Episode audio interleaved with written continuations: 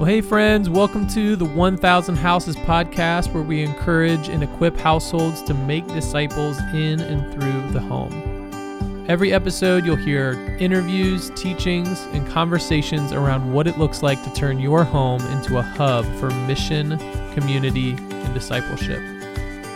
In today's episode, you'll hear some excerpts from a conversation titled What is 1KH, where Jeremy discusses the big picture vision of a thousand houses how we're carrying out that vision, and how you and your household can get involved. If this conversation sparks any curiosity or questions and you'd like to learn more, you can visit our website at 1kh.org and reach out to us through our contact page. Let's jump into today's episode.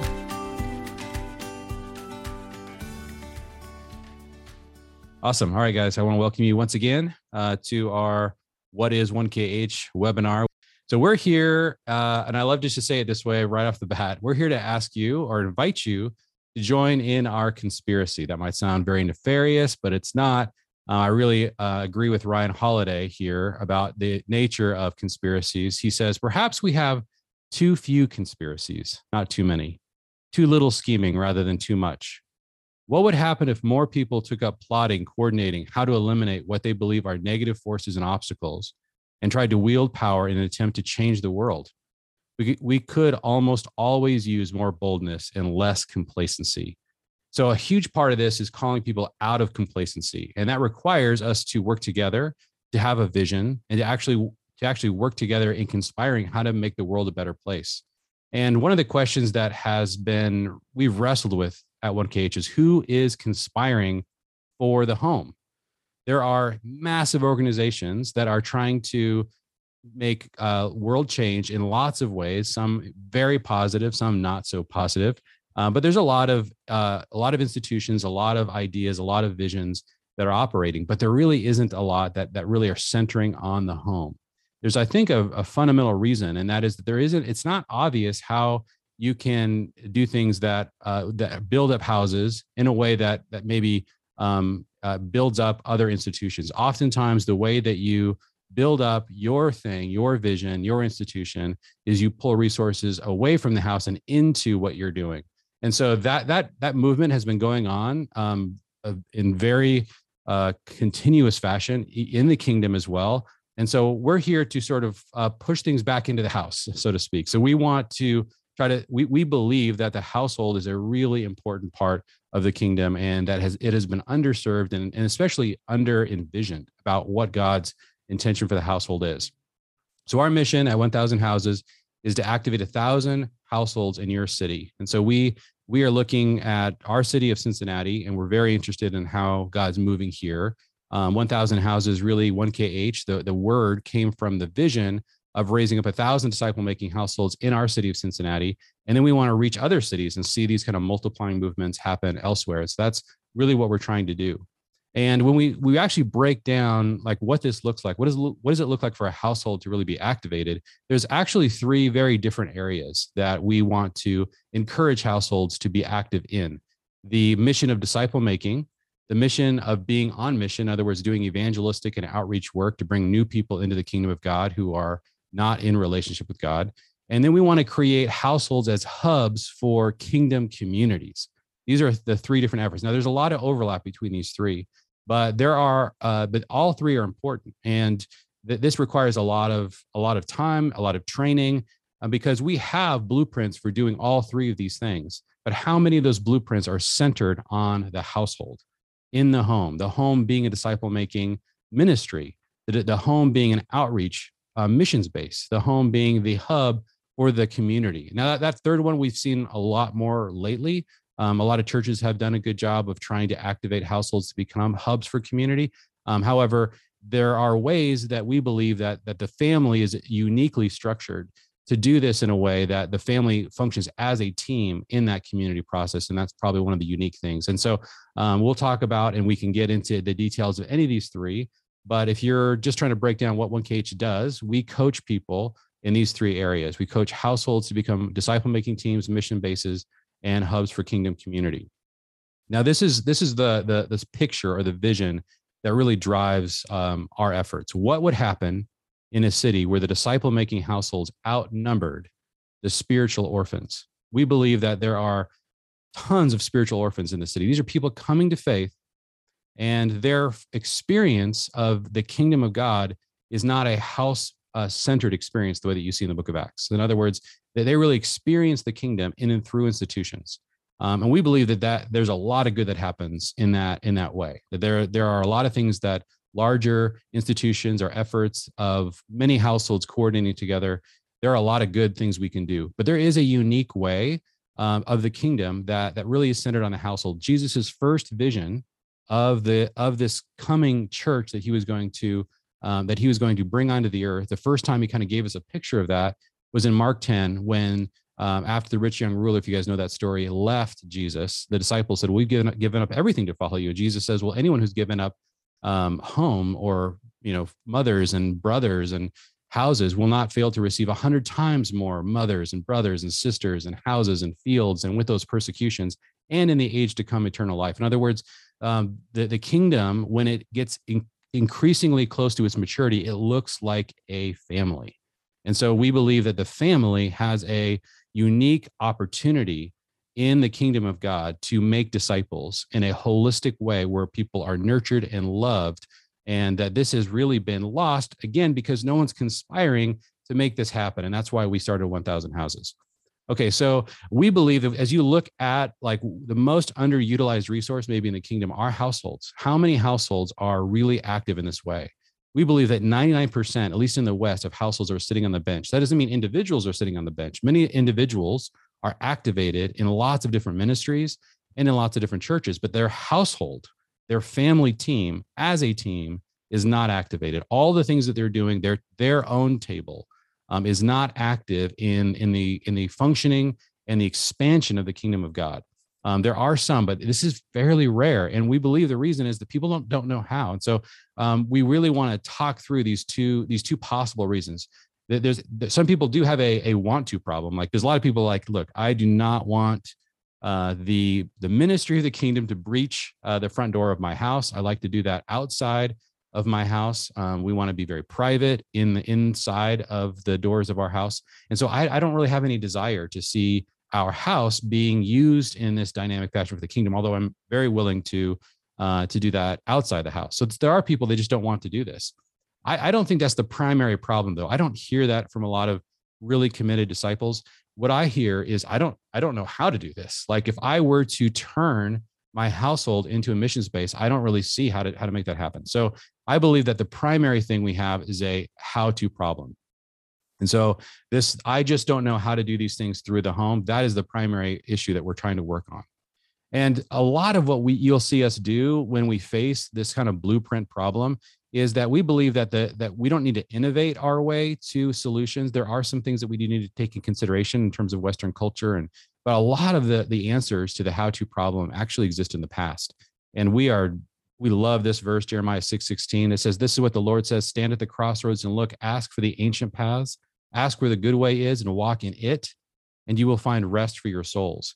Um, and so oftentimes when you've lost the the path um, you can find a lot of clues and sometimes the you know many of the elements that that that that are causing us not to have uh, this ability in, in the past because we've decided to go other directions um, and these a lot of these things have already been figured out and so a lot of what we, we talk about are ancient rhythms ancient practices learning you know going back to the book of acts really understanding what was in jesus's heart in the gospels when it comes to how to do and how to think about the household and the church okay so first what are we aiming at I love this picture. I'm going to give you guys this because I always have to have a little uh, Lord of the Rings reference. So please forgive me if you're not a geek like me. But um, there's a really, really cool picture in Tolkien's Lord of the Rings. One of the things I feel like Lord that if I could say the one, uh, the biggest impact Tolkien has had on me, it, his, it, it is his vision of home.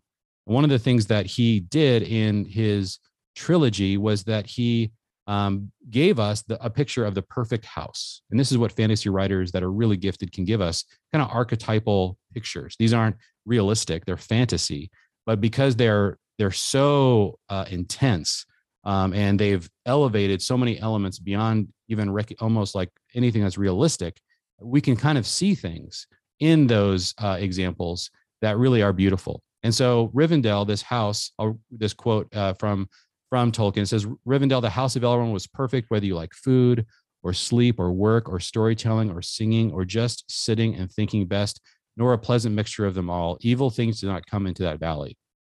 And one of the things I've always been really fascinated by about the picture of Rivendell is that this house um, stood on the border, uh, the the border between the the wild and kind of the the more civilized uh, area of of Tolkien's Middle Earth. And so the idea was that Rivendell was the last what Tolkien called the last homely house. So this was the last place that you would go right before you were launched into your mission. And then once you got exhausted from mission and beat up, this would be the first place that you would encounter and come back and get refreshed and renewed. And man, that's a beautiful picture of the house. What is the house there for? It's it needs to be perched on the edge of where the kingdom of God is expanding, launching a mission out into uh, where people where the where the kingdom is expanding, and then bringing people back into renewal as they're coming back um, into into a place of peace and um, and a place of abundance. Um, and I, and that's why I love this picture of of the kingdom is like a house. And these things of food and sleep and work and storytelling and singing and sitting and thinking and all the mixtures that come in that that is a beautiful picture. And that's kind of what we believe god's designed the household to be. And this is one of the reasons why it's such a powerful example of the kingdom. So many people so many experiences around a table um, really allow people to taste and and really have a visceral experience of the kingdom of god. Now this is we believe uh, not just a fantasy but is reality. This is how god designed houses and families uh, to be. Um, we were given a mission in genesis 128 uh, the first family the first time family is even mentioned in the bible is really in genesis 1 when god created the first man and woman and then says to them be fruitful and multiply fill the earth and subdue it rule. And so this process of first becoming a fruitful family multiplying the goodness in your family um, beginning to uh, expand those boundaries through filling the earth and ruling these are the basic things that a family is, is being given um, these are the assignments we're being given to do. Um, now when we hear that you're like oh we're going to rule we're going to like subdue um, the snapshot of most western families looks a little bit more like this uh, from lord of the rings and i just saw this meme somewhere how i feel after putting the kids to bed. So this is uh, this is we're exhausted we're like really? Like we're going to do this through our house? Like how can we possibly pull that off um, a lot of families are burnt out. Adding more things into the household does not feel like a realistic or sustainable idea. And so I want to talk a little bit about how to deal with this because this was what we ran into over years of doing house church planting. Um, people got burnt out very quickly. And so we're very careful about this topic. Uh, we want to be we want to be equipping people, but we also want to be very very realistic about the challenge of doing these kinds of uh, these kinds of efforts through the household in in today's kind of Western world. And so I'm going to give you guys um, kind of a, a, snapshot of, of four moves. And we oftentimes see people make these moves, not always in this exact order, but the first move I think is important for it to happen first. And that is we have to see people move from Western families to households. A household is different. So in the in the book of Acts and in the rest of the New Testament, this word oikos comes up over and over again when it's referring to individual local churches.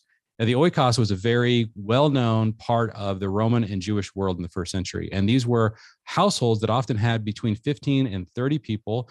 Um, they were dynamic, they were multi generational, they had an economic engine at the middle of them. There were lots of laws and responsibilities given directly to the household. And it was expected that everyone in the society would be a part of an oikos or part of a household. And so when the kingdom of God erupted in Acts 2 and the Holy Spirit came and filled people, what occurred, and we read that at the end of Acts 2, was that the, the kingdom really moved along the lines of these households because these households uh, were not just economic engines. They weren't they weren't just like a nuclear families. They were also the hub of the spiritual life of most people. And so the Sabbath, especially in Jewish households, you had lots and lots of of their faith uh, life was happening in and through the household. Now today, that's really tough because most people um, we experience a lot, or um, maybe even primary the primary way that we experience uh, our faith, especially when it comes to having or experiencing our faith with others, is really not in houses. It's inside of these larger institutions. And so when people want to move from Western family to household, we started a whole organization called Family Teams to help people make that transition. Um, we talk about the biblical blueprint of family as a multi generational team on mission. And a lot of you guys are probably familiar with Family Teams. If you're not, you can check it out. We've got lots of resources there. We've written books about this. This is a really important part of us to us because um, what we discovered back in 2006, 2007, we planted um, about four or five house churches, and one by one they began to burn out.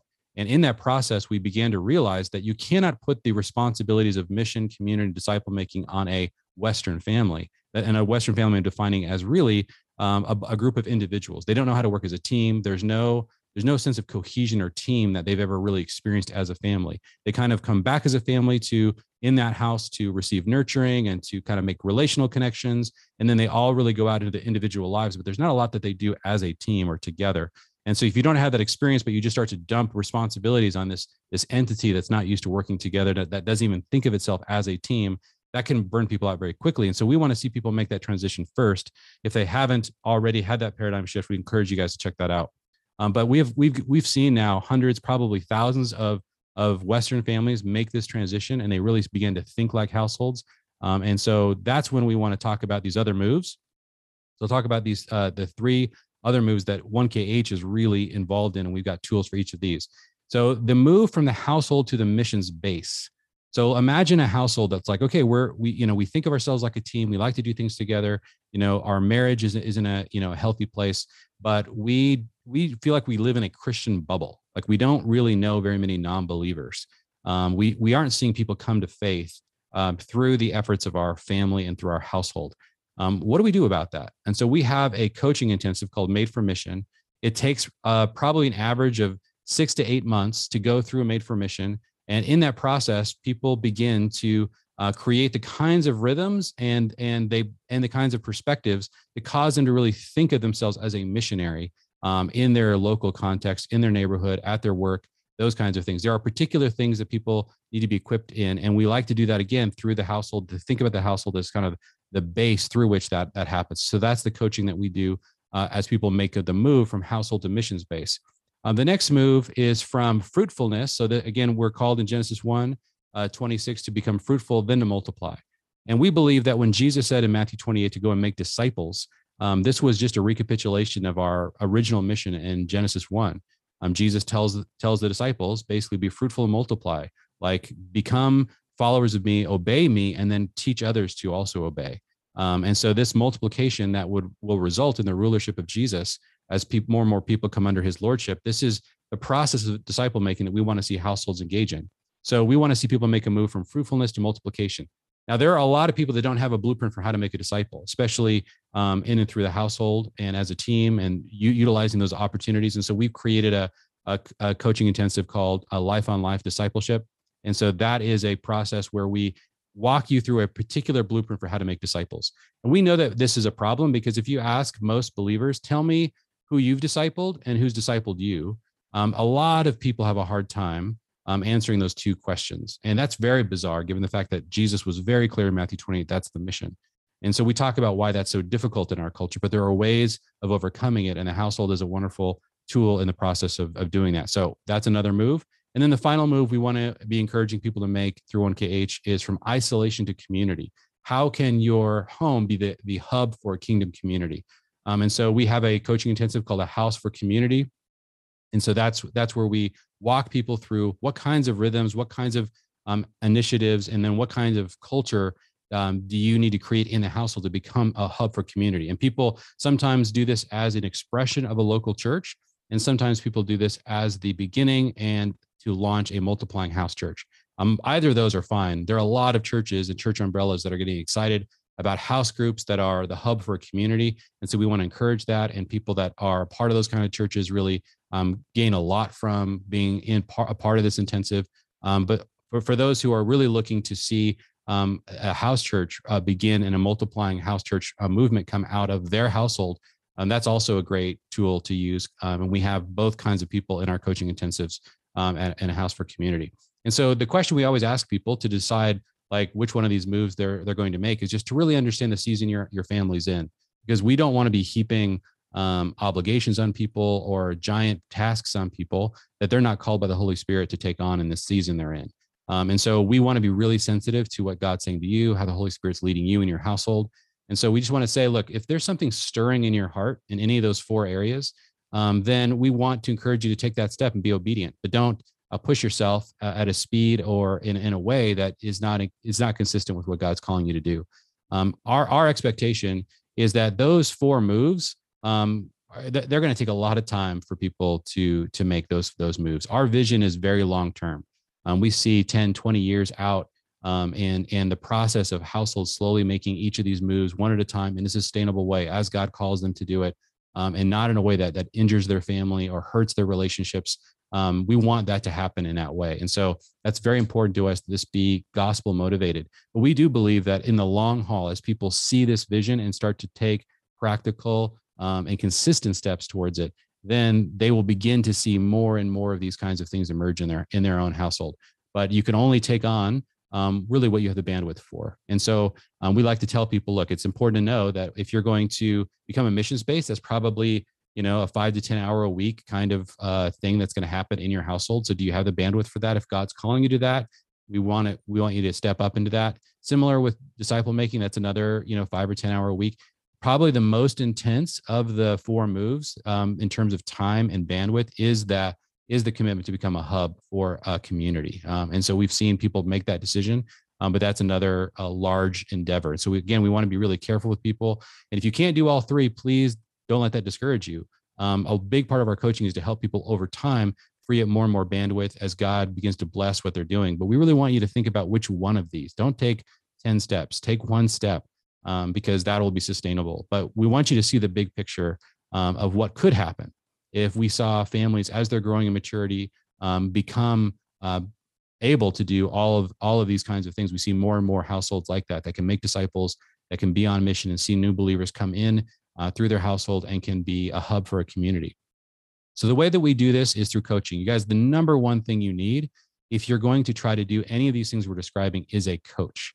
You need a coach coaches are critical because the, these steps are not are not things that people are familiar with. We did not grow up with these blueprints. I don't know anybody who's really uh, grown up in a situation in which they were doing all these things through their household. So everything is counterintuitive, uh, and therefore um, it's it's like trying to ask everyone to reinvent the wheel is just um, not realistic. Uh, and so what we do is we we have for each of our three coaching intensives um, we provide content, coaching, and community. And those are really the three things you need to make a big shift like this. And so the content is on video, and this is all done at your pace. If you want to take five years to go through Made for Mission or Life on Life, fine, that's great. Um, keep the momentum going, and and we will take steps along the way. But it needs to be at your pace. Um, and as long as you're doing it in a sustainable way, you're going to get to the end, and this is going to be um, really effective for you and your household. Um, but we want you to be able to do that. And the way that we do that is we have two coaching calls every month for each of these. And so you just pick one of those. Um, and so um, once every two weeks, you jump on a coaching call. And so we ask you, you know, um, for the wins that you've had that week. We ask what kind of content you've been going through and kind of assignments from the from the uh, content that you've you've been working on. Um, and then, you know, we we spend some time just um, discussing the kinds of maybe issues that could be popping up as you do that and just coaching you and walking you through how to overcome obstacles and things like that. And that's done in the context of not just you know people like joe and i who are a part of coaching but also other people in the group who might be a few steps ahead and have learned. And i learned tons from our participants um, in these coaching calls myself. And so this is a it's really a community coaching model. And then we we have whatsapp groups for each of those coaching calls. And so we're always interacting in those places to encourage each other to give insights to ask questions um, so there's always a sense that you're never alone in this process, that you're doing this with others, um, and that you're making progress. And so that's that's our model. It's working very well. I was just t- talking to Joe about this. This, this last set of calls that we did, because um, I was very sick for a couple weeks, and then I got back on the calls, and um, I was just so encouraged by how much progress. Um, in all three of our all three of these um, these different intensives people were making, and it, it just this is a really good system uh, for for doing for solving that how to problem. Um, and that's really, I've been fixated on trying to have, help households solve that how to problem for, for many years. And when I came to this kind of coaching model where you put the content online, it's kind of what, you know, is, is popular in, in education right now. It's called flip the classroom. It used to be that, that when you would go to a class, you would be taught and then you go do homework um, on your own. And really, this flips that that idea. You do the content on your own because that's easy to deliver via video. And then when we come together, we we really get, a lot of work done. Like we do the coaching as a group. Um, I so vastly prefer um, that, and so I'm so grateful that um, the existence of online video and Zoom makes this kind of learning possible. And man, we need this kind of learning in the kingdom of God. And so wherever you're at in the world, you can participate in this model in the way that we've got it designed. Um, a lot of us are here in Cincinnati, but we have increasing numbers of people that are um, in other parts of the country and uh, and elsewhere. So that's our coaching model. If you guys have questions, you want to dive into any of those things, I'm excited to talk to you about it. Um, the whole idea of one KH, one thousand houses is what would happen if we had a thousand Rivendell's in a city like places where there was all this mission happening. Um, you know, one, two, or all three of those those elements of mission, disciple making, and community happening. So joining 1KH is the journey to mission, community, and discipleship in and through the home. Just want to make that like super clear. That's what we're we're here to do, um, and we use coaching uh, to make that happen. Content coaching and community through those different intensives. Okay, so if you're excited to jump in, um, some of you are already part. Um, I just want to give you guys kind of the, the steps. Um, the first thing we'd encourage you to do is map your pathway. So, uh, what is realistic for you to do in this next season? What What is the Lord again calling you? Um, and so, for some people, and it, and you know, it's like okay, we're going to start with disciple making, then we're going to you know really hone in on those skills. Then we're going to move to mission, and we're going to become more and more outreach oriented as we're continuing to make disciples and then we're going to as as those disciples are being made and as people are coming into the kingdom we're going to begin to gather them as in a, in a hub um, in and through our household for for community that's one pathway other people kind of do it a different direction. They, they might start with mission and then move from that to discipleship to community. We have other people that already have a really vibrant community that that they're gathering with and so they want to start with community and then begin to move that community into mission and then begin to move their missional community into disciple making. Um, you know so these things overlap like i said but we did we do find it really valuable to take them one step at a time because again each one of these is such a, a large effort not just in trying to create the rhythms that are needed for that particular effort but also because we have to relearn so much because we're not doing this through the household so to realistically do this sustainably we like to separate those. The other reason we like to separate them is that some people already have a great blueprint for one or two of these. And so they only need one of these from 1KH. And we think that's awesome. So if you're a part of a vibrant, you know, uh, house group ministry and you feel like community is awesome, but man, we're not on mission, then Made for Mission is really probably, you know, the pathway for you. Um, and, and maybe you're like, we also need disciple making. So maybe there's only two steps to the pathway that you might engage 1KH. Uh, and, and we're very happy um, in any of those scenarios. Um, and so whatever you feel like, again, the Lord's calling you to do.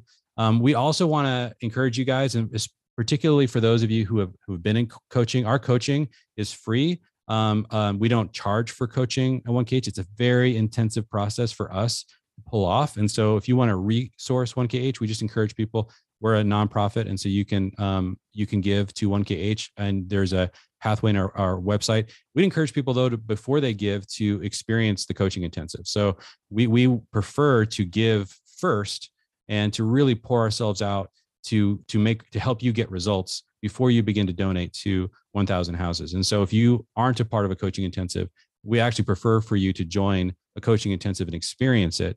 Um, that then as that that is really bearing fruit in your life and in your family, we encourage you to to um, to resource and to to return some of that blessing to 1KH so we can do this for more families. And then we'd love you guys to spread the word. Like we we have a lot of bandwidth. One one of the massive advantages of this kind of coaching model, um, it's because it's not one-on-one coaching, uh, it's group coaching, is that we have a we we can scale this, um, and so we have a lot of uh, seats available in our coaching um, intensives. And then as those multiply, we're going to be recruiting and training new coaches. And so our goal is to basically make this whatever size it needs to be. Um, however, God wants to breathe on 1KH. Um, we just want to be as big or as small as He wants us to be, but we have bandwidth. So um, if you want to, you can see this into a whole network of people.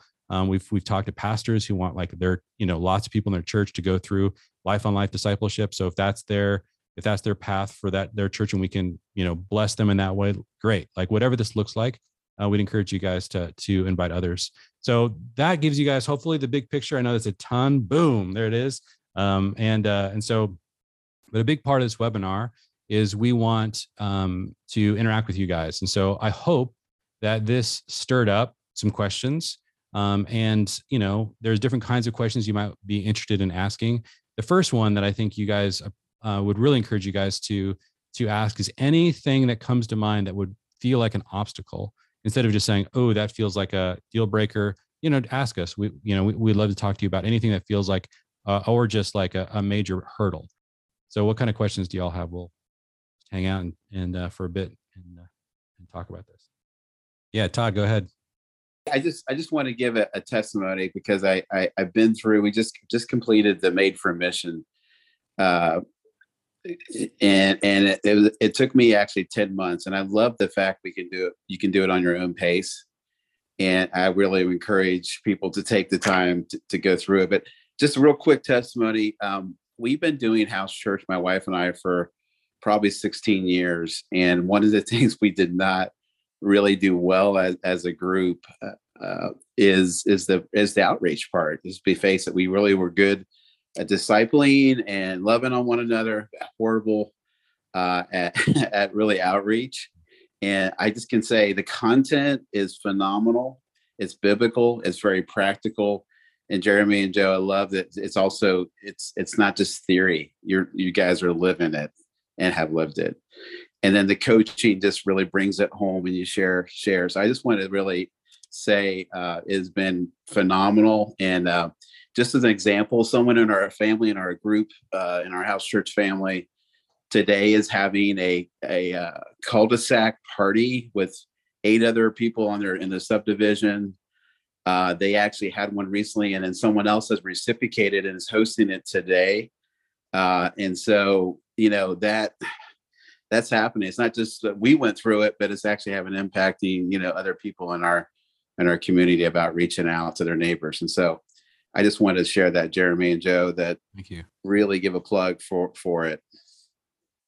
Yeah, it's so encouraging. And I, I feel similarly. I, I this was the area that I struggle with the most as well, Todd. And I was, you know, we went through a lot of coaching for for getting on mission. Um, and it, it's been awesome. There are there are real pathways for mission um, and but a lot of a lot of this is you know challenging in this day and age, and so but it can be done and it can be done effectively. So yeah, we're really excited about that. Thanks so much for sharing. Yeah, Brad. Can you give a little more um, hints about like the, the type of things you're doing in that in that program, the, the Made for Mission one specifically? Like, what would we be doing over the course of let's say it was ten months, like Todd? Yeah, Joe, you wanna you wanna share a little bit about that? Yeah. well, I think I think for all these, uh, all three coaching intensives, I think what I because I'm going through two of them right now myself. Um, we always start very much with what what is the Holy Spirit leading you to do. So particularly in the Made for Mission, we have a whole module. There's probably for each of these, there's probably five to seven modules. And in the Made for Mission one, we start with identity is the first module. So really trying to wrestle with this was something I really struggle with. Like, do I feel like I'm sent? Do I feel like I am an ambassador? At what level do I see my identity as a missionary? And so before we say, hey, start inviting this many people over to your house or put in three rhythms a week to reach your neighbors, it's very much hold on we're starting from a very you know a very important you know topic which is do i believe that i'm sent um, and then along with that, the next module would be, um, you know, warfare is what the module is called. And it's how do we engage with what the Holy Spirit's already doing instead of saying, all right, I'm excited to reach my neighbors. Um, here I go. Um, it's very much what are your prayer rhythms? How are you making sure that you don't get ahead of the Lord? How are you partnering with what He's already doing in your context? And then from there, you're finding your field so we talk about different types of fields. We say that finding your field is as easy as pies. So is it, you know, P is proximity, I is your interests, uh, E is your shared experiences, and then S is kind of more of a service calling. Um, so it's very much okay. Am I called to my neighbors? Am I called to my workplace? And really spending. And so those first three modules are all really before you're doing anything super practical. But then the last, I'd say, you know, about two two thirds are okay. Now that we know that we are sent and we believe that at a deep level, now that we are, you know, we have some prayer rhythms and strategies and we're not forsaking intimacy with the Lord and following his direction. And now that we know what field he's calling us to, now it's really addressing the how. And that's where um, that's where things really start to take off. So we're starting from a really healthy place. And I think in each of those those three intensives, we spend a lot of time making sure we're laying a biblical um, foundation um, in that sense. So, yeah. So then yeah. the last bit you're talking about, what does it look like to, to have people over? How do we do this in a sustainable way? What are some strategies that work based on the field that we're leaning into? So. Yeah, uh, to just practically, you guys, um, all these courses, just um, the next step, if you're like, oh, that sounds like something I might want to, even if you have more questions, you on the website to that particular coaching intensive. There's, like I said, there's three. You fill out an application and then you have a call with Joe to just kind of answer even more questions, just talk through what's involved. And so we, we like to, our onboarding process is really important to us to make sure that everyone really understands what they're getting into before you, you dive in with both feet. Um, so yeah, that's the, uh, that's the process. Uh, at any point, you guys can do that. Great. Other questions? I've got a question um, from here in in Dallas. Uh, I'm not sure what Ohio is like in terms of just the faith community and churches there, but being in Dallas, obviously, we're we're um, I'm not familiar with kind of a house church m- movement or haven't grown up in that before. Like, is this compatible with being a member at a at a local body, or you just kind of pick and choose where you feel like the Lord's leading you, or or what? Yeah, great question. Um, yeah, so definitely um, as long as the church that you're a part of um, values the, um, the ministry in and through the home. If there's a lot of resistance to that i think that could be an issue. But if they're like yeah we, we would love that. We'd love to see ministry happen in through the home um, that's great. And so um, made for mission is definitely not a house church. Uh, it's like how does your household function as a missions base to reach your neighborhood or or the the field that you're a part of um, and life on life discipleship is also not not specific to a house church at all. It's very much um, a process through which you would cause people to grow maturity and apprent- take on apprentices and train them. House for community can be used as either a community group or a house church. So that, that's the only one where there's there's a potential to to actually be a house church. And so I would say something like maybe half the people in House for Community are doing it as a, as the as the beginning of a launch of a house church, and half the people are doing it as an expression of their ministry in a local church, the local traditional church. Um, and so there's really not a lot of tension. Nobody's you know feeling like oh I have to become a house church. Um, people that are in there oftentimes are very happy with their lo- local church, but feel like they really they aren't getting equipped maybe for um, doing that in and through the home or as a family team. And so that that's kind of where they are getting that that kind of equipping from us. Awesome. Thank you. Yeah. Great questions, guys. Anything else we could uh, hit or any other comments or I'd love to hear anything else that's stirring up for you guys. It sounded like there's also some, um, what do you call it, peer interact, community interaction with the other folks in, yes. in the cohorts. Is there, you start to see some community there? Yes, very much. and that's, that's, you know, some of the fun, the most fun uh, that we have is, is the kind of encouragement that happens across, you know, it's not, the coaching is really there to you know help solve high level problems but mo- much of what we're doing is just facilitating a lot of interaction as we you know collectively try to encourage and help each other. Um, and so yeah there there is a lot of and i don't know joe if you want to say anything else about that but that's a big part of what we do.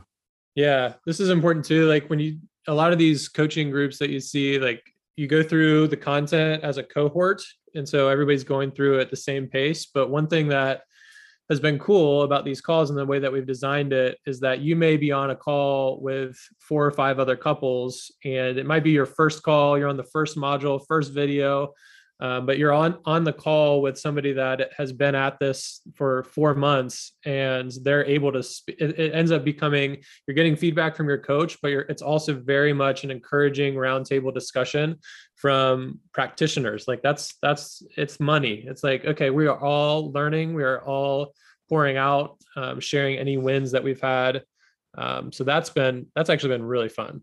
Yeah. And we we learned from the people who coached us how to coach um, that this this is actually like this innovation is actually really cool um because we don't we don't wait until a whole a whole cohort kind of develops and then launch a cohort that stays together. It's an evergreen coaching model in which people can jump in anytime and go at their own pace. So you're not because the other problem with cohorts isn't just that you can only launch once or twice a year but the other problem is that everyone has to kind of stay together and that that sometimes isn't really helpful in this arena and what our coaches told us and what we experienced in their coaching is that it's actually really it's really fun to be in a in a in a group where people are are at different places.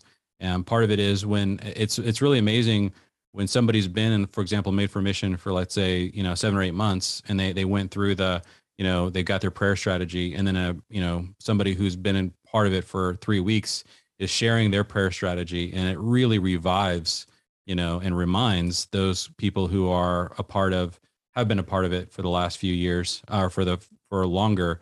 Um, oh yeah, like you know, they, that's a great idea, and uh, we need we may need to go back and update because you know th- these things are um, things that need to be worked on on a, on a kind of a continual basis and tweaked over time, and so that that allows for that. So we we've we've really seen um, in uh, in the way that the group you know groups versus you know evergreen groups versus cohorts it's it's been a really good um, experience for for people.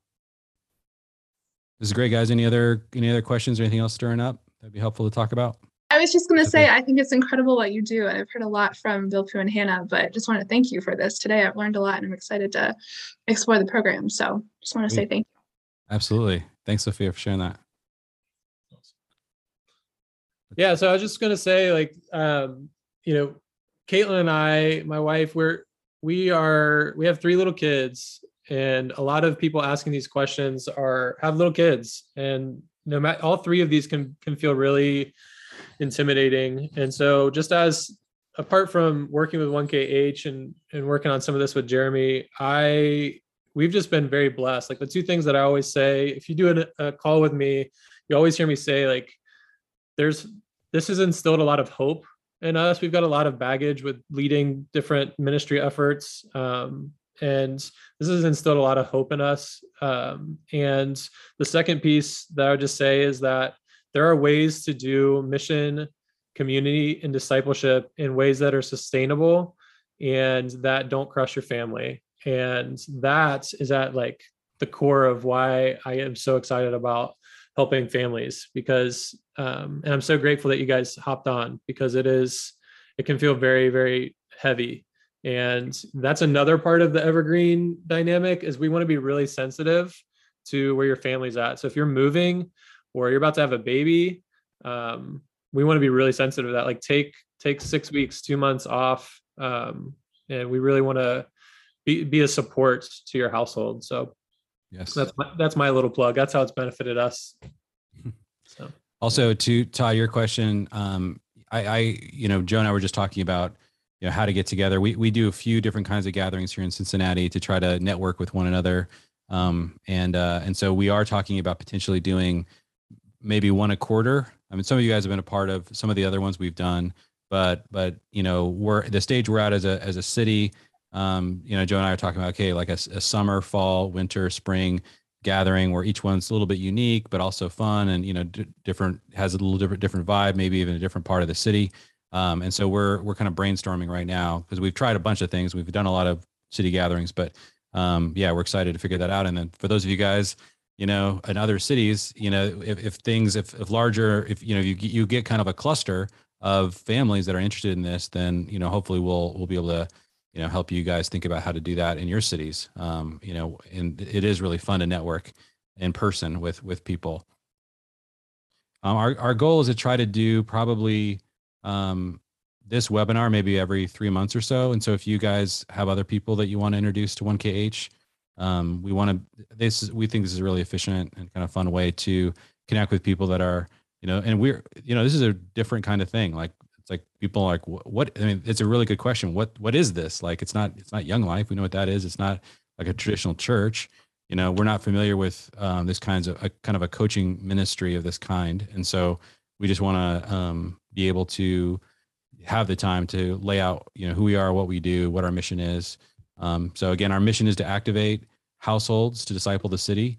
Um, and we believe that that that that's kind of the hidden and under under uh, valued resource of the kingdom. And so we're excited to kind of jump in here and fill uh, some of that space and try to help activate these households. And so, yeah, I um, encourage you guys. You guys, other other questions or anything else comes up, uh, we'd love to talk to you um, and and follow up with you and answer questions and dialogue about your situation.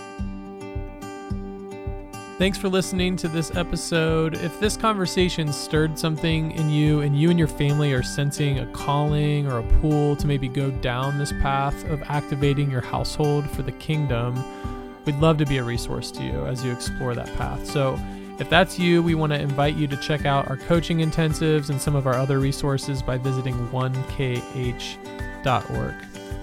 We'll see you for the next episode.